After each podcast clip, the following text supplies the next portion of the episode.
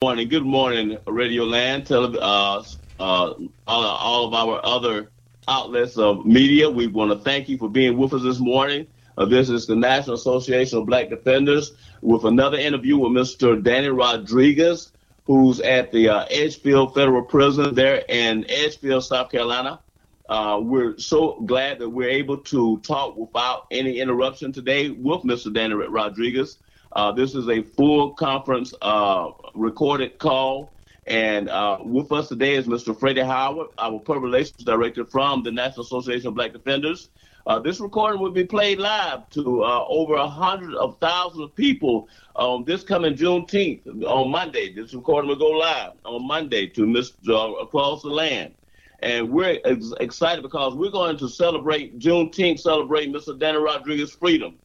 This is how we celebrate freedom by allowing the public to see how our injustice, our system is when it comes to uh, people like uh, persons like Mr. Danny Rodriguez. Uh, we're excited about this interview because we're just one step closer to getting the signature, all the signatures we need for Mr. Danny Rodriguez's freedom. Right now, uh, Radio Land, uh, uh, Spotify, podcast, we're bringing on right now Mr. Danny Rodriguez. He's live with us. Mr. Rodriguez, how you doing this morning, sir? Good morning, and thank you. This is Danny Rodriguez. Awesome, awesome. Uh, so, uh, Mr. Freddie, uh, from our last meeting with him, uh, now we, we we have the time that we need to do a full interview with him without any in- interruptions, and just uh, take it from our last meeting, uh, Mr. Freddie, and where I prepare myself. Hey, good morning, Mr. Rodriguez. How you doing? Good morning, sir. How you doing? Okay, look, we want to thank you for joining uh, the NAB Association, and we are thankful that we are in a position to rebroadcast and uh, media blast uh, situations that NAB believe necessary that the American people know in regards to criminal justice and criminal justice reform. Uh, I want to first introduce myself. My name is Freddie C. Howard. I'm the radio owner of House C Production Gospel. Mostly we do blocks, gospel music, all kind of music and interviews, and we support the National Association of Black Defenders. I'm part of the board members, and I willingly support and put out cases that need to be brought to the American attention. Now, I would like to start out by asking you, from your perspective, you talk from uh, what you know and how you know, and you speak from any way that you want to in regards to your predicament of being prison. You can start from your beginning when you first got started all the way up until now. You have the floor. You are free to speak and say whatever you need to say in your defense and for the clemency that is being uh, pushed before the president at this time. You have the floor. Thank you, sir. Thank you, Freddie. Yeah, I, I um, really don't know where to start, but you know, uh, to get received 30 some years for mere grams of an over-the-counter synthetic marijuana is kind of absurd and abusive and and uh, un-American, if you will. Uh, I'm I'm just one of the hundreds of men incarcerated uh, that uh, are living this type of injustice and inequality regarding the entire criminal justice system and its sentencing practices. It's their world, and um, and this has affected my family. Um, it destroyed my marriage. Uh, my mom has battled cancer. I've had COVID several times and dealing with other uh, health issues. Uh, it just seems um, their world and and and and a humanitarian crisis to incarcerate people uh, for nonviolent offenses for decades. Um, I mean, this is, I don't think this is seen in third world countries. So, yeah, in my case, um, there were several co-defendants. All the co-defendants received um, uh, one or two years. I received 33 years. Um, uh, there's really no explanation. Um, I could say it had to do with bias or racism or it just it's just unheard of what happened to me and, and then really uh, legal scholars that have reviewed my case um, no one could come to terms with what happened or how it occurred other than um, bias um, or, or racist, racism against um, minority defendants. Um, we have lost appeals. We have appealed the case to the 11th Circuit. We've appealed it to the Supreme Court, and um, they denied cert, meaning they didn't even review it.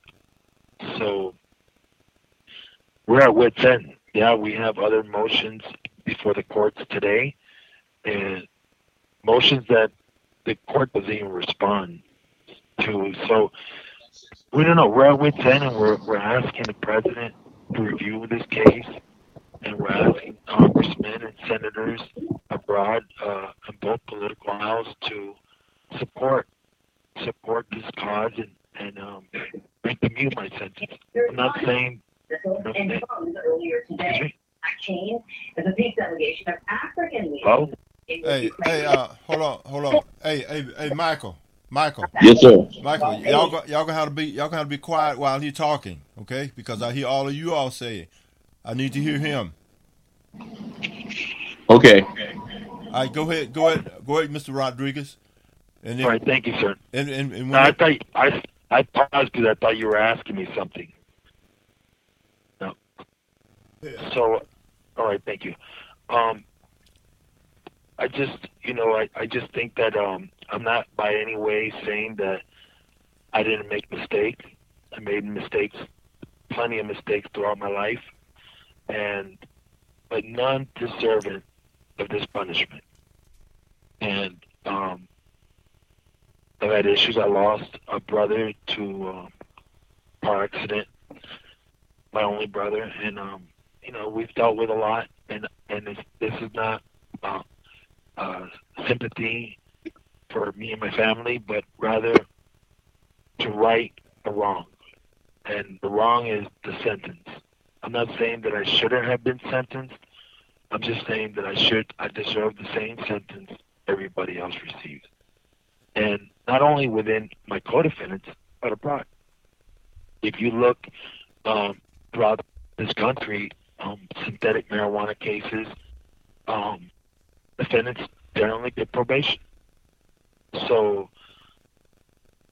I mean, there was one guy in um, Miami named uh, Romney Naami, and he had tons of uh, synthetic marijuana. He was a Jewish guy and um, he received uh, 20 he, he went to trial received 20 years but he never served a day in prison because he was pardoned by Trump.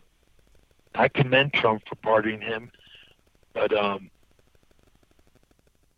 he only received 20 years for 20 tons of synthetic marijuana and I got 33 years for grams of synthetic marijuana. So it just just there's something truly wrong here, and um, and I just pray that that um, through the organiz- your organization and and the public that has supported us at an American Injustice, um, uh, hear our clarion call for uh, presidential commuta- commutation. And I think that Martin Luther King best said it when he quoted um, famously that um, injustice anywhere, or I, I forgot exactly how he quoted it, but it was he, it was to the in the context of injustice anywhere is a justice to all, and um, he was right because this injustice, the buck didn't stop with Danny Rodriguez. Um, the buck exists and it's prevalent throughout the system, throughout our society, both in prison and outside of prison. So um, I pray that um, that um, the president finds it within his heart to um, to commute my sentence. I mean, I see a lot of pandering, um, if you will, by the by politicians.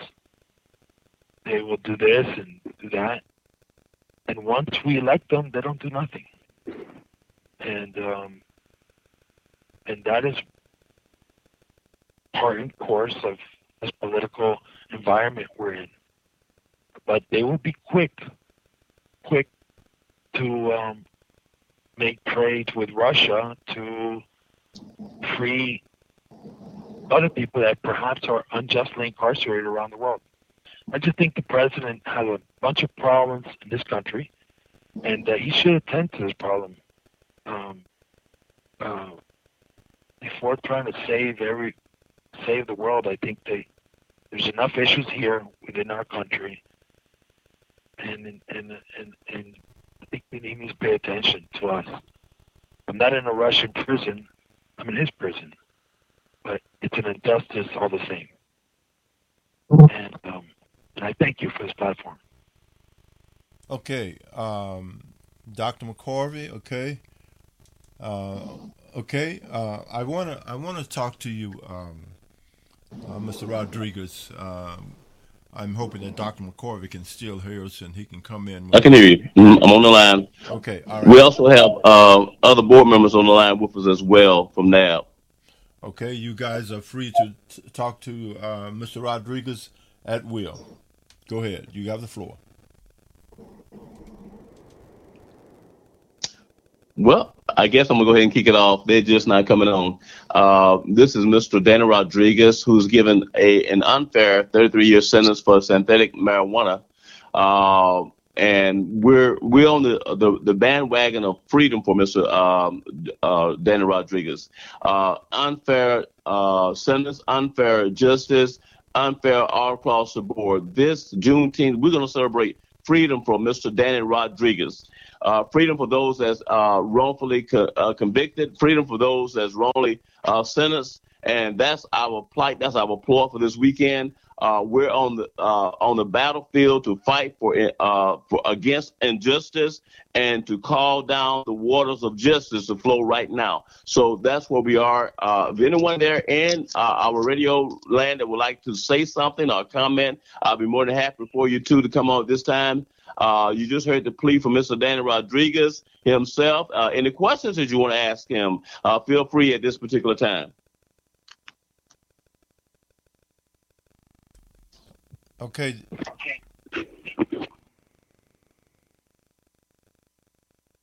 All righty. Carlos, go ahead. This is what it's all about. All right, Mr. Ke- I'm gonna go call the names in a minute. We do have Mr. Keith Elliott, one of our board members, on the line with us. He's was busy this morning, but I, I pulled him off uh, uh, what he was doing. I want to say thank you for being aboard with us, uh, Mr. Elliott, uh, one of our board members. Uh, Mr. Elliott, uh, are you still there? Hello? I think everybody went mute on me this morning. All righty. I know we have, do have Dr. McCorvey, if you will, I'll go, I got a question I want to ask him about. Go ahead. I'm sorry. All right, Dr. McCorvey, I got a question. Um, Mr. Rodriguez, uh, this is Mr. Howard. I I I've read your case over two times, and I was intrigued by your um, your psychiatrist, Dr. Uh, Jethro Toner, uh, psychiatrist. Yes, let, sir. let me hear how you feel. What is your state of mind right now, and how you feel about uh, your criminal justice system? I mean, I know you. What's your state of mind about where you are and, and, and your hopes for uh, clemency? My state of mind uh, regarding the circumstances. No, I'm, I'm not necessarily the circumstances. I'm well aware of the circumstances. You're well aware of them. But what I'm saying, what is your hope? What is uh, Well, um, how your mind is your mind still My hope- strong and focused? Yeah, yeah, I am focused. I um spent I I I'm focused uh, hundred percent. Um, my family and I and and other um, um, professionals are helping us, and we're we're fighting, and and it's already been six years. Um, well, going on six years since since the arrest, and and um, I'm well. I'm, I'm I'm focused as uh, you know I suffer from PTSD, but I don't I don't show uh, uh, any effects or any mental uh, incapacities due to it. Okay. Tell us about your family. Talk about your family, your wife, your children. Um, how helpful is that for uh, encouraging you and um, keeping you going in this uh, trial that you're going through? Oh, it's it's been it's been humbling, and uh, and um, my parents are still married. My my like I mentioned earlier, my, my we lost our only my only brother, the only other son, and um and um, they're incredible parents and very supportive. Uh, my dad, uh, which has met with uh, Dr. McCorvey, um, uh, is uh, the, uh, the support system for both my mother and I, as uh, we've been um, dealing with all kinds of uh, tragedies and adversity. Um, my mom uh, is has a, is a stage four has stage four cancer, and um, she's going through her um, her uh, chemo, her and uh, she's she's doing fairly well. We speak, we speak every day.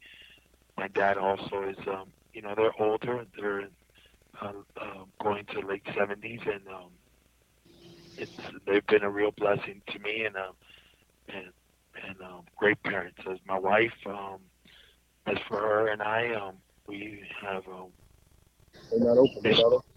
we have estranged, um, uh, not not because of love lost, but rather because this situation becomes very unbearable and unfair um, to her as a woman, a young woman, and myself. So, I it's out of uh, selfless act that uh, we parted, and it's just very unfair. And I could never have asked her to um, to wait 30 years, um, regardless of how much we loved each other.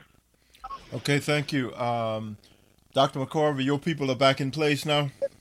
Yes, sir. We do have a few people that uh, can come on. And, and, and basically, this morning, uh, uh, Brother Howard, we want to talk about uh, the unfairness and justice of our system and how they're treating uh, Mr. Dan Rodriguez in, in this situation uh, with all unfairness, uh, he's um, being charged uh, with uh, a charge of synthetic, not real marijuana, synthetic marijuana, and given to 33 years, where most of the people that, even in his situation, is at home with their family.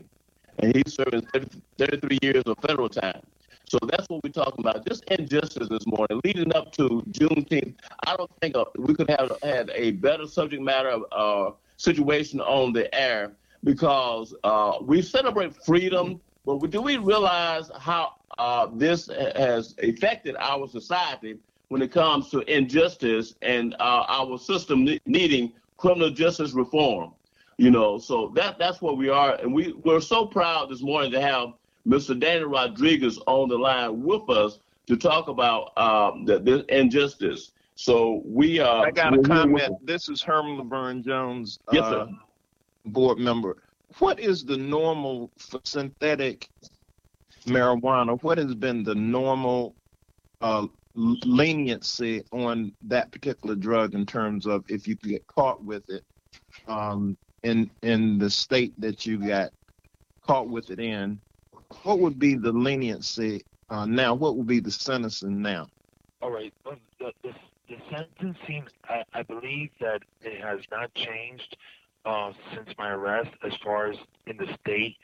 Um, I am a, in federal custody. My case was tried in the feds, and uh, the only reason they were able to criminalize it was um, due to uh, a statute called the Analog Act, which which uh, the Supreme Court says is unconstitutional, but no one has brought it to them. So this this, this Analog Act um, allows yep. the government to prosecute uh, synthetic marijuana cases so long as They're not They- open. Come on now. they mimic the effects of a of a scheduled drug.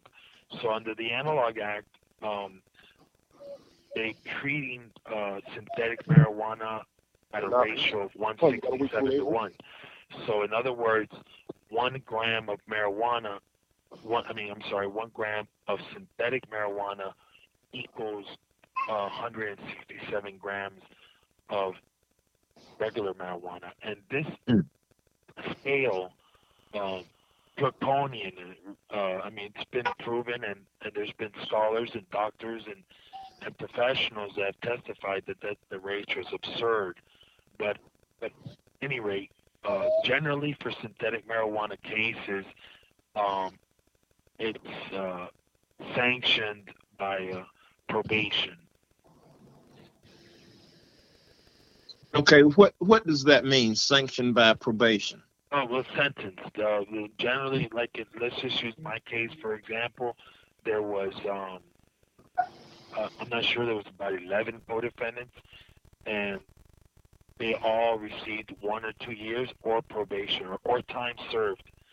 So, um, unless you have a real serious case of marijuana, like trafficking tons of it throughout the United States, then then I think that the government will um, sentence like. Like I mentioned with Rodney Naami, he received 20 years for tons of uh, this synthetic marijuana. How much did you have? I had actually I had nothing, but I was uh, uh, uh, meaning I didn't get caught with anything in my person. Uh, what we did have was uh, grams, accused grams. But remember, they multiply the grams by 167 to one. Uh, the sentence that I was looking at was five years. What, what, according to the sentencing guideline structure. How can they sentence you to five years and they don't even have no proof Well, the of what you proof, had in your possession? Then also, also let me just piggyback off this real quick. You know, different states fluctuate different ways, and normally I've seen in the past, I never dealt with it, but synthetic uh, marijuana was actually put in tobacco stores and stuff like that. It was brought over here. It's kind of like fentanyl. They did a thing on Drug Inc. The dude said, "Hey, this is bullshit in in, J- in um China, but they love it in the U.S." So they put it in these tobacco markets, which we know these Indians and Iranians are running the tobacco market. But you, as a black or Spanish male, brown male, or however they they rate us, we get caught with it. Then they're going to give us a criminal offense with it. But at the end of the day, you've had kids, you know, other people sprayed other things on it, and it took them out. You know what I'm saying? Even they was targeting kids. That's how we got to flip back at the government because when they first came out with it, they was targeting kids with cartoon packages, Scooby Doo and Space Cadet and all this and that. So the thing Right. is, that's how you flip the bag back on the courts when they charge you with something like that. Say, hey, look what it is. The FDA put this out here. Uh-huh. Okay, how's it coming through the pipeline? How's it been smuggled over here? How's it in all tobacco stores? Okay, Uh, um, Yeah. and now you now you're legalizing marijuana, and now you We- want to give you a criminal offense. we we we we we we we raised them issues because this product was actually bought at head Right. shops. I although I didn't buy it, Yeah. the guy the guy that was buying it, um, which is one of my co-defendants, Yeah. he um he bought it in head shops and so it wasn't over the counter. That's why I always Yeah. say over the counter synthetic marijuana. You're correct. They were targeting um yeah, uh, they were kid friendly packages. They was trying to, to join the kids in, you know, at a young age. Like now, everything's doing vape pens and stuff like that. You know, CBD oils and all that. So the thing is, it's like, hey, I ain't got to light up a cigarette no more. I can go to this vape shop, which head shop, whatever you want to call it, and they're gonna sell it to me regardless. Exactly.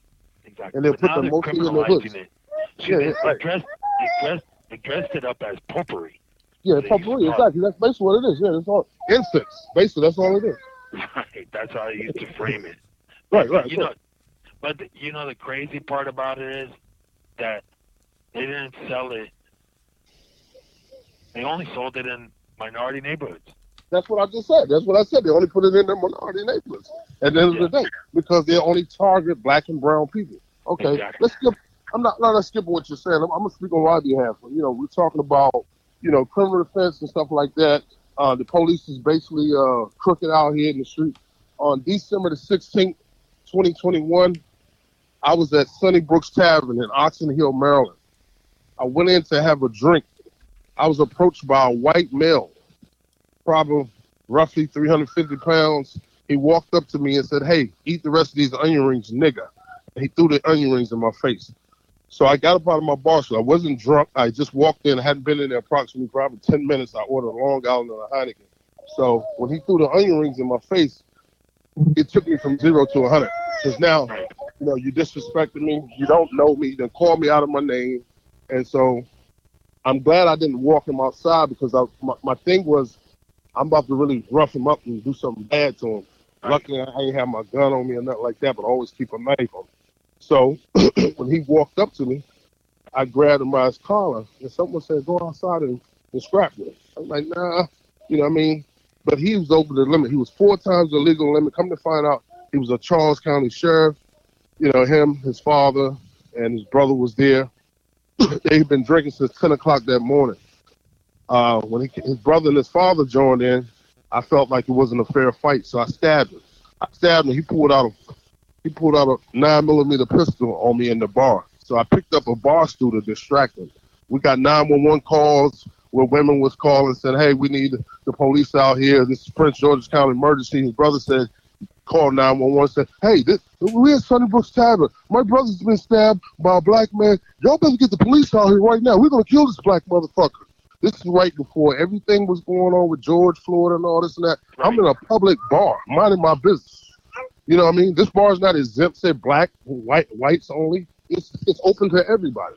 So I went in the kitchen because there was a lady said, "Hey, I think he's coming in here."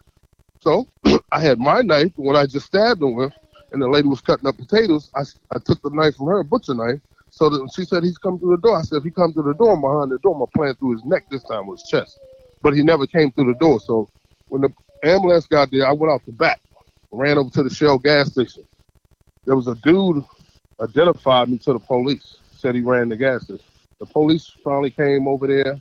They came to the gas station, roughed me up, threw me, threw me up against the gas pumps, and they said, "Yo, you're under arrest." I'm like, "Under arrest for what?" Because I'm gonna play stupid with them, just like they were playing stupid with me. They took me to a precinct. I sat in the precinct from 9:30 that night to six o'clock the next morning. They took me to DOC in Upper Marlboro, Maryland, and at that time, you know, they charged me with uh, first degree assault and second degree assault on a uh, on a police officer. He's up in the hospital. His brother takes the gun off the crime scene. Go take the gun and put the gun in the car. Later on, the police come and investigate his car. They came to me in the holding cell. They said, "Do you know this guy?" I said, "I never knew seen this do a day in my life." They said, "Well, what what's triggered the altercation?" I said, "He threw onion rings in my face." They said, "Oh, uh, you want to give a statement, written statement?" I said, "Why did I need to give you a written statement when we have surveillance in the bar?" You guys go pull the surveillance camera, then come back and talk to me.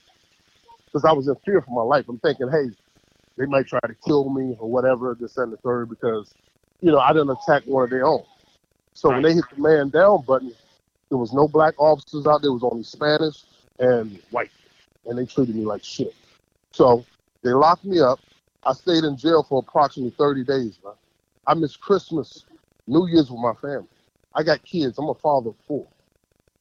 So now they went to the car be exempt from that. They found a gun with a bloody handprint on it, which was appeared to be Robert Ryan Smith, a Charles County racist cop. This is not his first time doing this. He, he targets bars, goes in places, and starts stuff with black people. So, based on the medical examiner we had, because I was preparing for trial, they says, "Oh, well, Prince George County is offering you a plea." The DA said, "Look, based on your past record, which I'm a three-time convicted felon, Never had no mm-hmm. felons in this area, but I went in when I was 17 and stayed in North Carolina. I didn't come home when I was 23. I moved to Maryland to D.C. to make a better life for myself. And I came here and did that. I didn't work with the federal government. I done drove dump truck for Arlington County. I done drove semis, 18 wheelers all up and down the East Coast. So I'm a hard working black man, but I don't want nobody to take my kindness for weakness. And I don't want nobody to disrespect me because I don't go around advocating disrespect. So they went in the car, the cruiser, what appeared to be a police cruiser. He had large amounts of cash and what baggage what appeared to be marijuana. I sat in jail for 30 days once again. I went before a judge and the DA read the charges. And this is a week before Christmas, two days before Christmas. and you know the court shut down. They don't flare back up to the after the new year. Right. And the DA read the charges. She says, "Oh, no bond." I sat in the jail for 30 days, man, watching dudes, little young kids, put young young guys play around. This is real life, man. I got a family to feed, kids to take care of. So when they let me out on January 16th, I, I went for a bond hearing. My bond was seven grand, so I had to pay 700 to get out. When I got out, it was snow everywhere. They said, "Oh, you you, you catch an Uber or the Metro bus." I left there walking. I called one of my best friends. He came and got me. He said, "Listen, I've been trying to get in touch with you, man. Where was you at?" I said, "I was in jail." I said, "This racist cracker came and threw onion rings in my face." I filed charges on him. Do you know to this day he's still on the fucking force? Did they did they how did they the charges you filed? What happened with that? Well, check, well, check, the, check what happened. I went back to work after I was released. One day, you know, I'm going through all these motion hearings and all this and that. They offered me a plea of nine years. I said, no, line the box up. I'm not going to prison. Back to prison. I done did that when I was younger. So now it's going to cost the PG County to go to trial with this case. So I told him. I contacted this lawyer the day I was walking out. He, came to see me named John McKenna. He said, Mr. DeWitt, if they indict you, you're looking at, uh, for me to take your case, you're looking at 40 grand. I said, dude, I don't have that kind of money. He said, well, good luck to you in your case, and um, I don't know what to tell you. So I went went to uh, file the motion, said I need a court appointed attorney. I told the judge, I said, listen, man, I'm in a I'm in a bad situation right now. I said, here it is, my life is on the line against a drunk officer that was in a bar. I said, I shouldn't even never been locked up. He should have been locked up because guess what? When he pulled out that gun that night, he endangered everybody's life that was in that bar. Right. So th- I filed charges on him. His higher up, which is Troy Barry, another, well, he's a brother, but guess what? He's advocating for this racist cracker, and he came to PG and had them to squash the charges on him under the table. He was never arraigned or none of that. So one day I got off work after going through motion hearings for it took them eight months to produce the video of what happened that particular night. They was trying to crop the video. They was trying to make me look like the aggressor. We aired last year on Juneteenth. Um, air, um, excuse me, uh, this news anchor Tracy Watkins. She came out that night that the incident happened. She said, "Mr. DeWitt, they label you as the aggressor." She said that's the reason why we left out. We didn't know what was going on. So when they aired it out, they said, "Hey, we brought it back to the media." They said, "You know, this medical examiner said he was four times legal limit. He told the medical examiner, based on the large amounts of um, alcohol he had consumed, he don't even recall what happened that night. But it's on surveillance though. Wow. So I had two of the best best court appointed attorneys out of Upper Marlboro, which is Chris Stewart and Allison Heritage. Allison Heritage is a white female. She said, Mr. DeWitt, she said, before I go on maternity leave, she said, you won't be going to trial. I said, is that a guarantee? She said, my father was a judge in Upper Marlboro for 25 years. Now, this is a white woman telling me this, and a white male. I got off work one day. She said, Mr. DeWitt, what are you doing? Are you driving? Are you on the, up here in the city? We ride the metro. I said, no, I'm walking off the job site. She said, stop for a minute. She says, uh, they just called me, and uh, PG don't want to go to trial. They dropped all the charges. Wow. So he, here it is.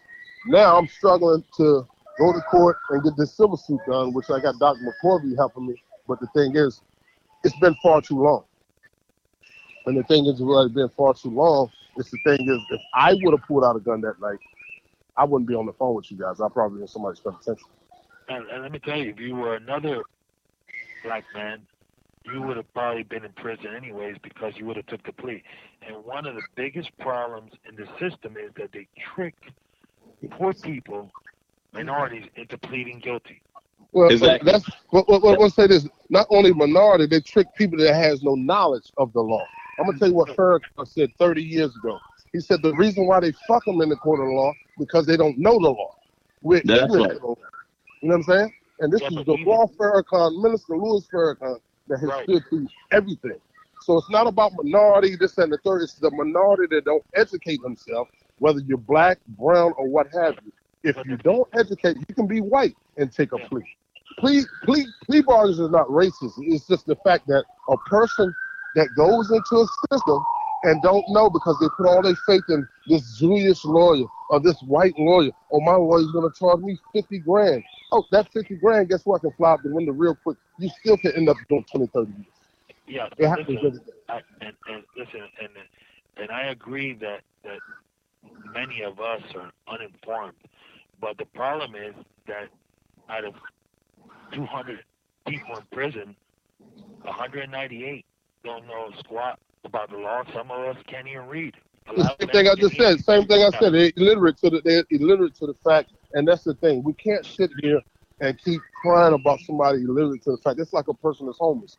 They all had a chance, and we don't know the different cards that's going to be dealt to us in life. The thing is, we just got to know how to hold and know how to fold. That's what it all boils down to. Guess what? The system is already designed to take us down.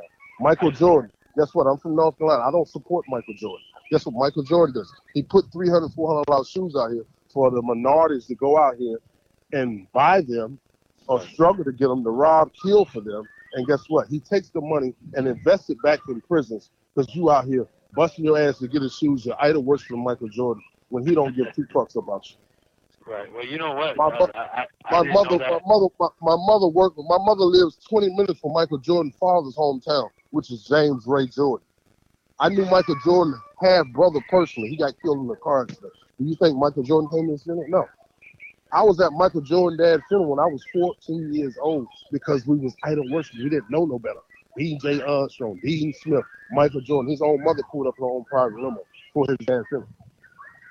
My cousin mom is buried two two graves over from his dad. It's a small town, man. Right. Right. So that's the thing. If we don't educate our kids like now, we send our kids to school with Michael Jordan and, and all these fancy shoes with bronze on. Guess what? Shaquille O'Neal said years ago. He said, I put my shoes in Kmart. I don't want my brothers killing each other with my shoes. Right. But Michael Jordan don't care nothing about that. Only thing he sees is dollar signs. Michael Jordan has never paid for a funeral and kids been killed by him over his sneakers. And he won't. Right. When Black Lives Matter was going on, guess what? Michael Jordan was supporting Blue Lives Matter. Hmm. So you have to be Yeah. conscious of what's really going on out here in society. This this is a balance beam. This balance Right. beam always been in favor to destroy and tear down the minorities, the black and the brown man. It's only beneficial to the Caucasians because guess what? They've stole from us for so long. And a lot of us come over here, whether you're Spanish, whether you're Ethiopian, whether you're motherfucking Cambodian, whether you're Vietnamese, they love to gravitate around these fucking Europeans. And the Europeans don't give two fucks about it. Agreed. Agreed. Thank, you, uh, uh, brother Chris. I appreciate that, brother, Chris. Uh, live from DC. Uh, we want to thank you all this morning for being on the air with us. Uh, we, we, we're uh, thanking everyone for all the comments that was said. We want to bring back into focus the injustice, and that's what we're talking about this morning. Injustice in America. You know, Right. we have so much that's roaming out the streets with injustice in America. You know, and now it's high time because of everything that's going on in our country. Uh, Mr. Dana Rodriguez case is just one of several cases uh, that's being uh, treated with injustice. Uh, we come to this morning uh, pleading for the, the, the freedom and the uh, legacy of Mr. Dana Rodriguez, uh, people of color uh, that can bring uh, justice back into our homeland. Okay, so so uh, my plea this morning, Mr. Rodriguez, uh, uh, uh, tell me this right here. Within the saga of you being sentenced to 33 years, has have, you, you have already served six of those uh, 33 years. Is it? Do you see that what we what we're fighting for is that petition to get signed by our congressman and by our uh, the president to sign uh, for uh, the pardon because we know right now that that synthetic drug was not a real drug and you shouldn't be sitting in federal prison. Correct. You know, I mean, they made it federal by some draconian law statute, um, which is the Analog Act. But um, uh, not discounting whether it's illegal or not illegal, I think that the biggest issue is that it's just not right. That you give a man uh, so many years a death sentence. I'm 52 years old, uh, uh, 51 years old, and, and it's a death sentence to give me 33 years for for a nonviolent um, uh, synthetic marijuana case, and I think that that's the gist of it. Um,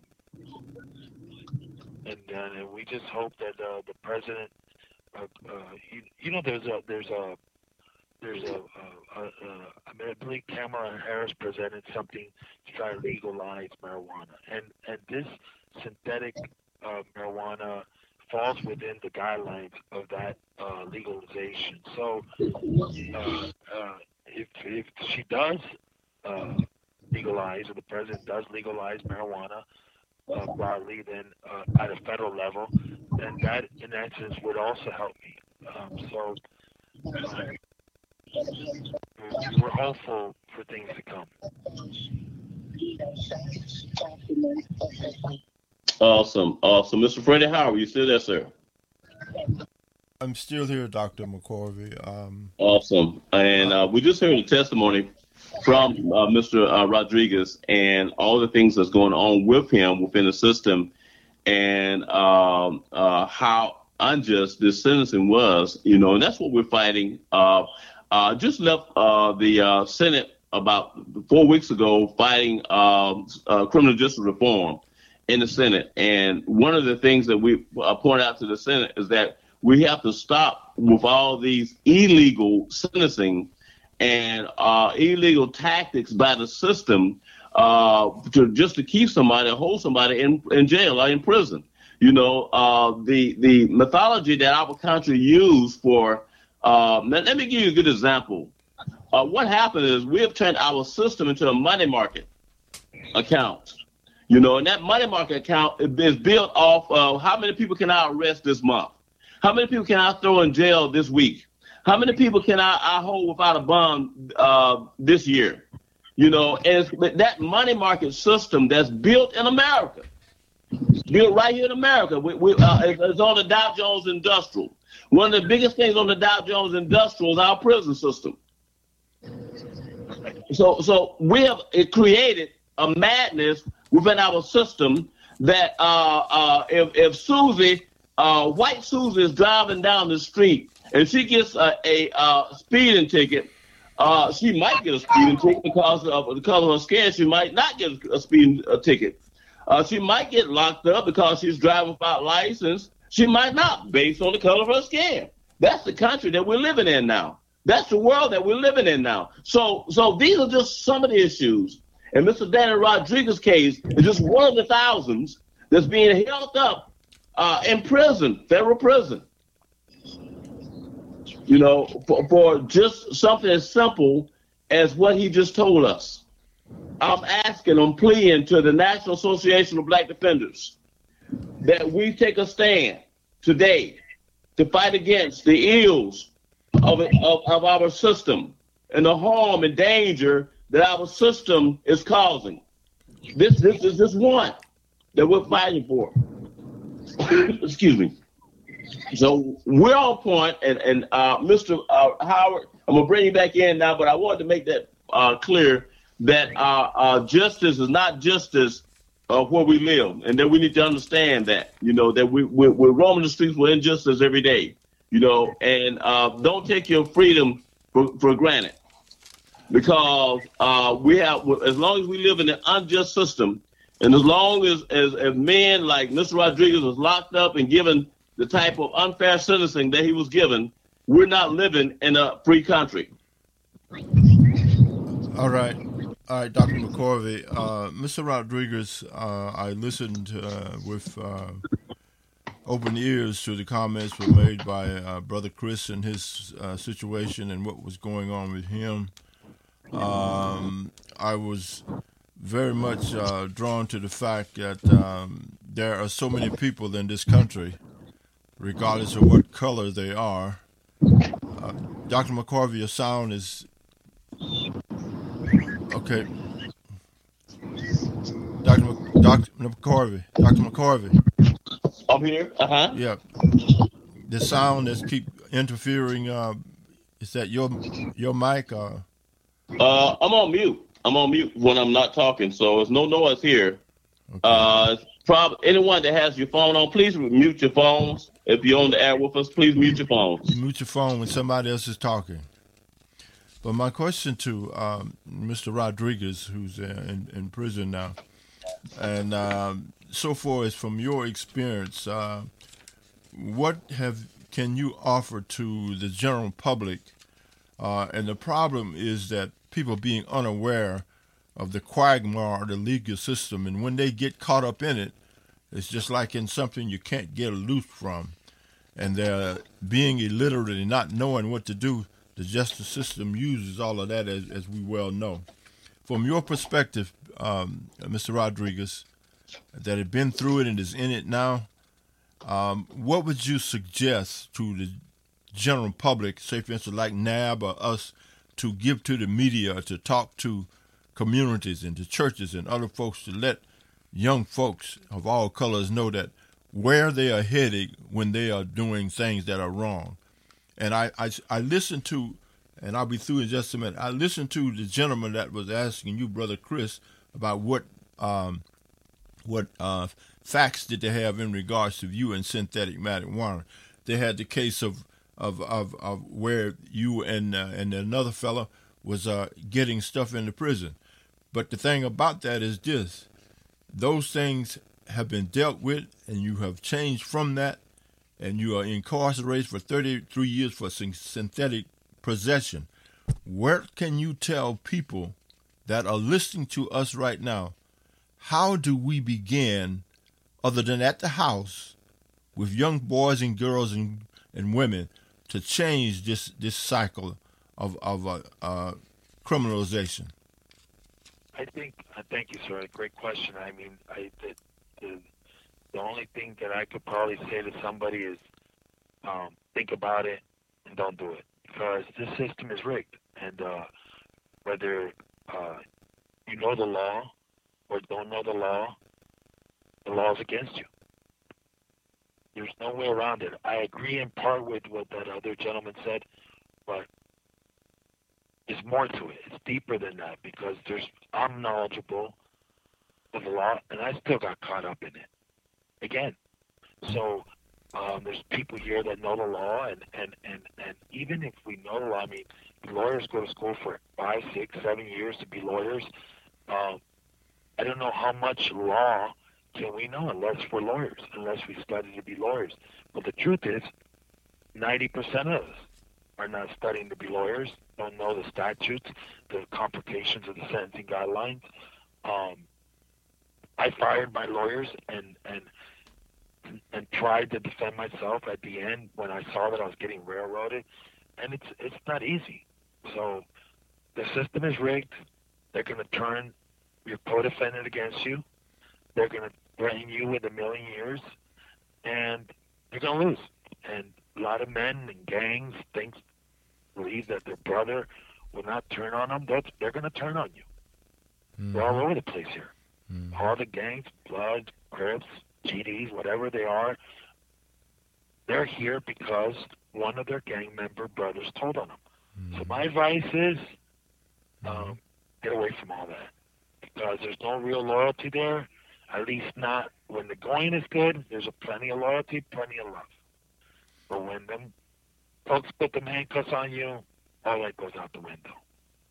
So there's really no cure for it because the system doesn't help us. It's not like the system recognizes, all right, this is a brother, he's got no money, let's give him a good attorney, let's be fair, let's not lie to him. No, but here they'll lie, they'll make you plead guilty, and 90% of the cases, um, men plead guilty, and perhaps they're not guilty, perhaps they have some culpability, but not guilty of the crime they actually plead guilty to. And I'll use my co-defendant for for example. Her name is Lucia Mendez. She was completely innocent of this crime. I wrote the judge a letter, wrote an affidavit, told asked the judge not to convict this woman, not to threaten her with 40 years or 400 years. I forgot what. I think they threatened her with 400 years if she didn't cooperate against me. I told Mrs. Mendez, do whatever you got to do. I'm okay. I know you're innocent. And I'm going to tell the judge. I told the judge, Your Honor, this lady's innocent. She's never been in trouble in her life. I ask you not to convict her based on you trying to screw me over. The lady's innocent. At the end, this fear was so much that she pled guilty. She, albeit they gave her five years probation. But the fact that she had a conviction bothered me. It bothers me to this day. And I argued with the judge and asked the judge not to do it. They did it anyways. So yeah, there's no fair system here, and there's no remedy to um, for minorities or, or, or our brothers and sisters.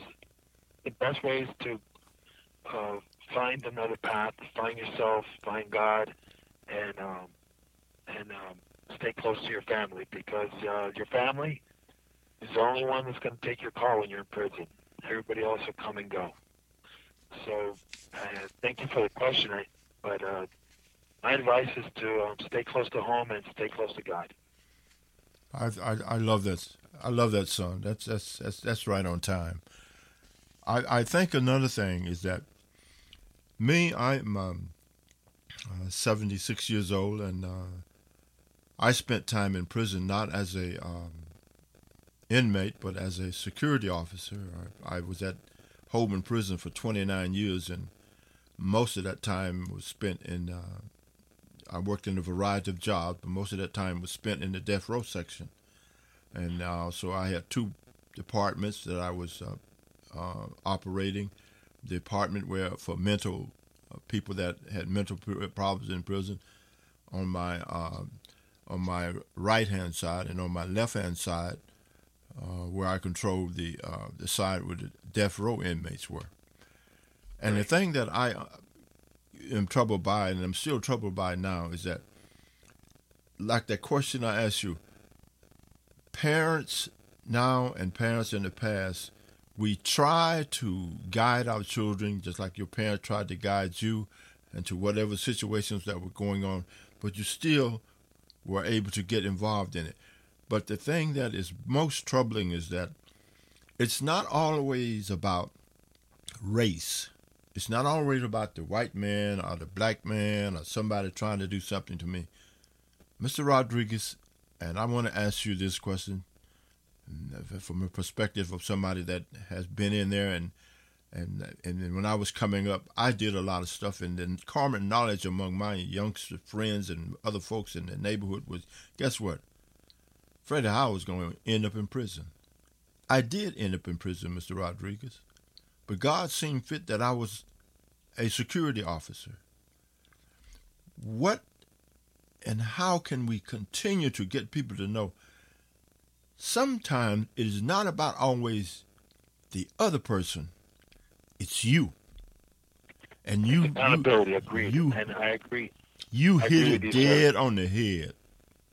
Go ahead, I sir. Agree, I agree with you. It's accountability and and and you know, listen. I come from a great family, and uh, my dad has been a strict disciplinarian all my life, and my mother as well.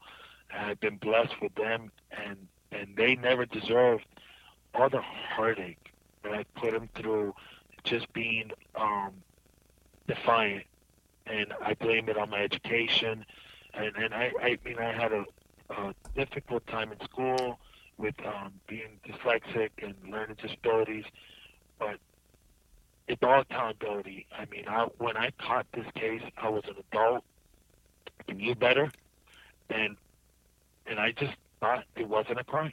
I thought it wasn't. I I knew it was illegal, but I never imagined that I was going to get a death sentence.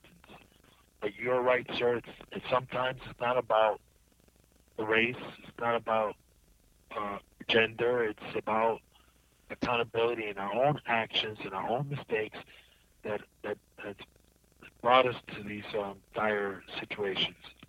Mm-hmm. And I, what I what I like about your situation is that you see, you see now. I don't know uh, the results of the clemency plea and what will be the results of it, but the test is going to begin when you walk out of that door.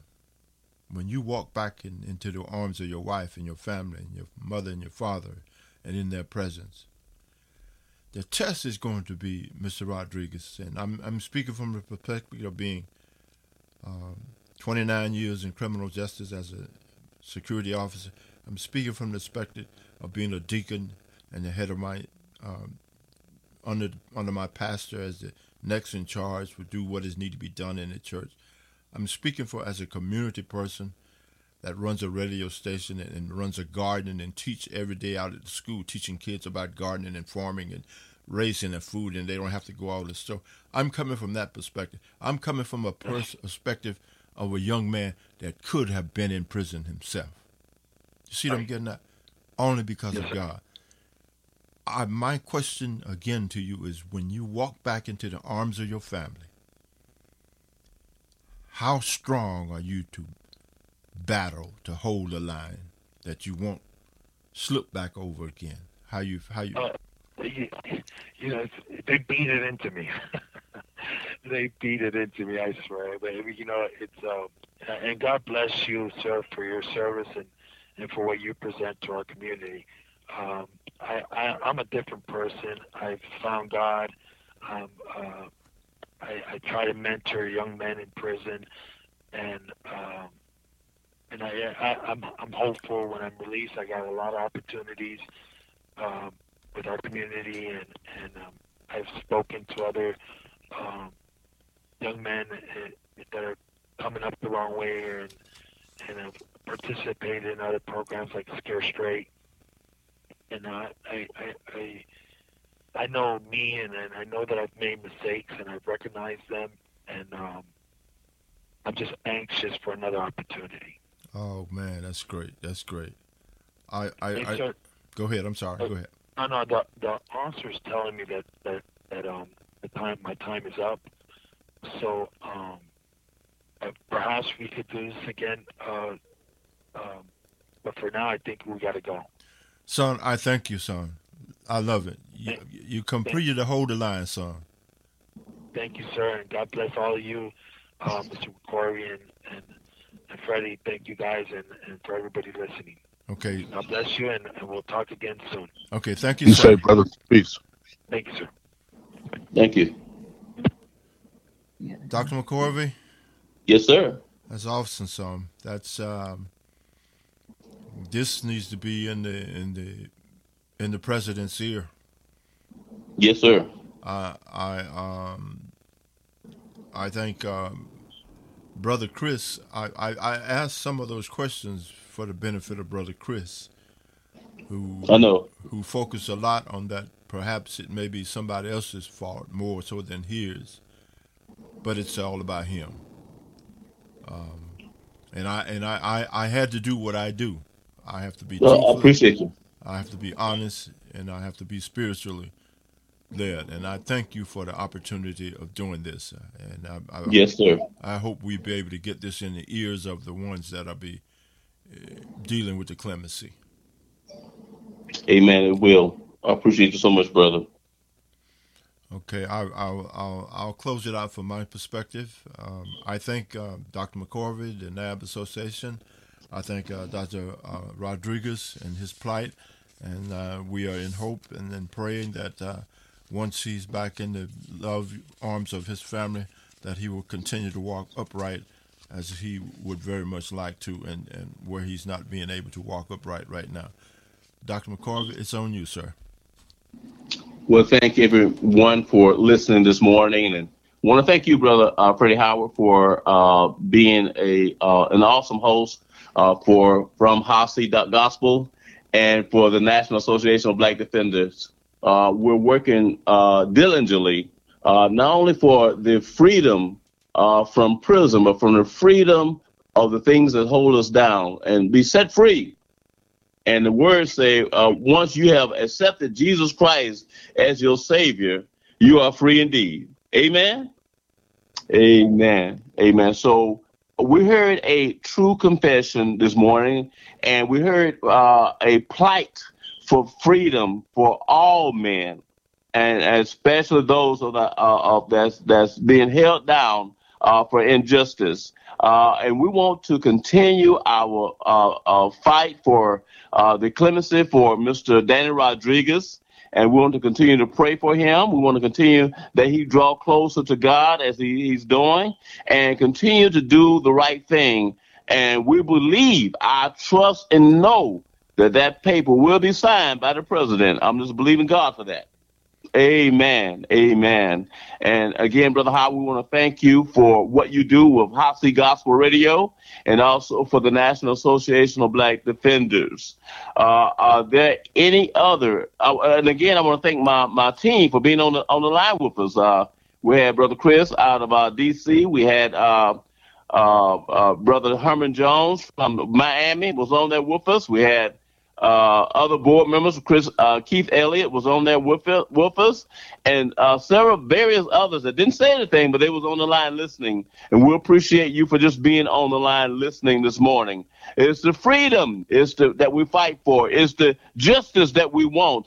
And it's the equality that we stand for with the National Association of Black Defenders. Uh, this coming week, we we celebrating Juneteenth on uh, Monday, Juneteenth, and we'll be at the Capitol. We'll be in Washington, D.C., celebrating at 2111 Decatur Way at the Friends uh, building there in Decatur Way uh, Street in D- Washington, D.C. Uh, if you go online to www.na-bd.org, you'll see the announcement. You'll see uh, where we'll be there in D.C. That's 2111 uh, Decatur Way there in D.C. on this upcoming week. Uh, we'll have people from affordable housing there. We have people from prison reform there. We have different leaders from the community there.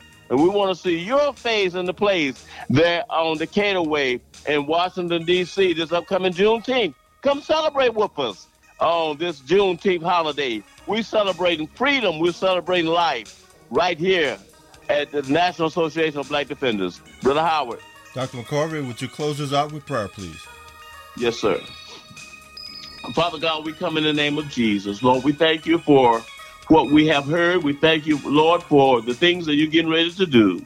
Father God, we thank you, Lord, for Brother Daniel Rodriguez, Lord, that you're going to set the captive free, Lord.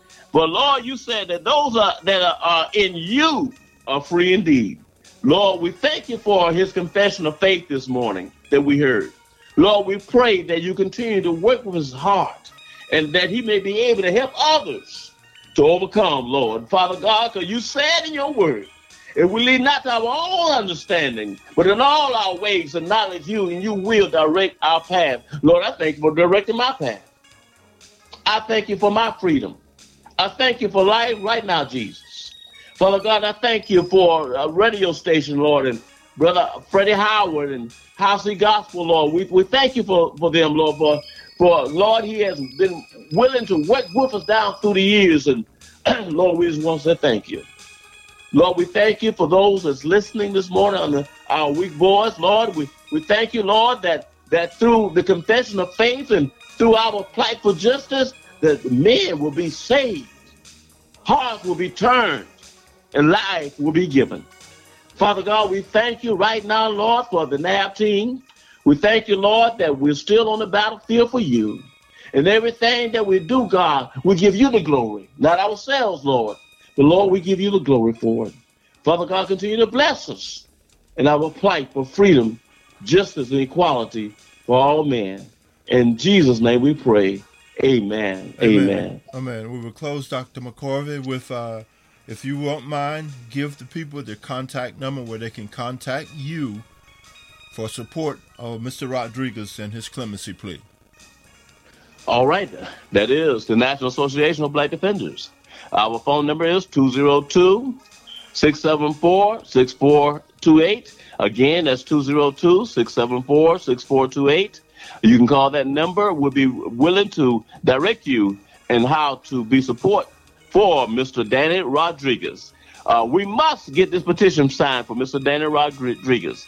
Thank you all, Radio Land, and we want thank you again, Mr. Howard. All right, thank you, sir. God bless y'all and take care. We'll see you next time on Hot Seat Production Gospel for the NAB Association, dealing with the issue of criminal justice and any issues dealing with humanity. On behalf of all of us here at the National Association of Black Defenders and Hot Seat Internet Radio, we'll see you next time. God bless you.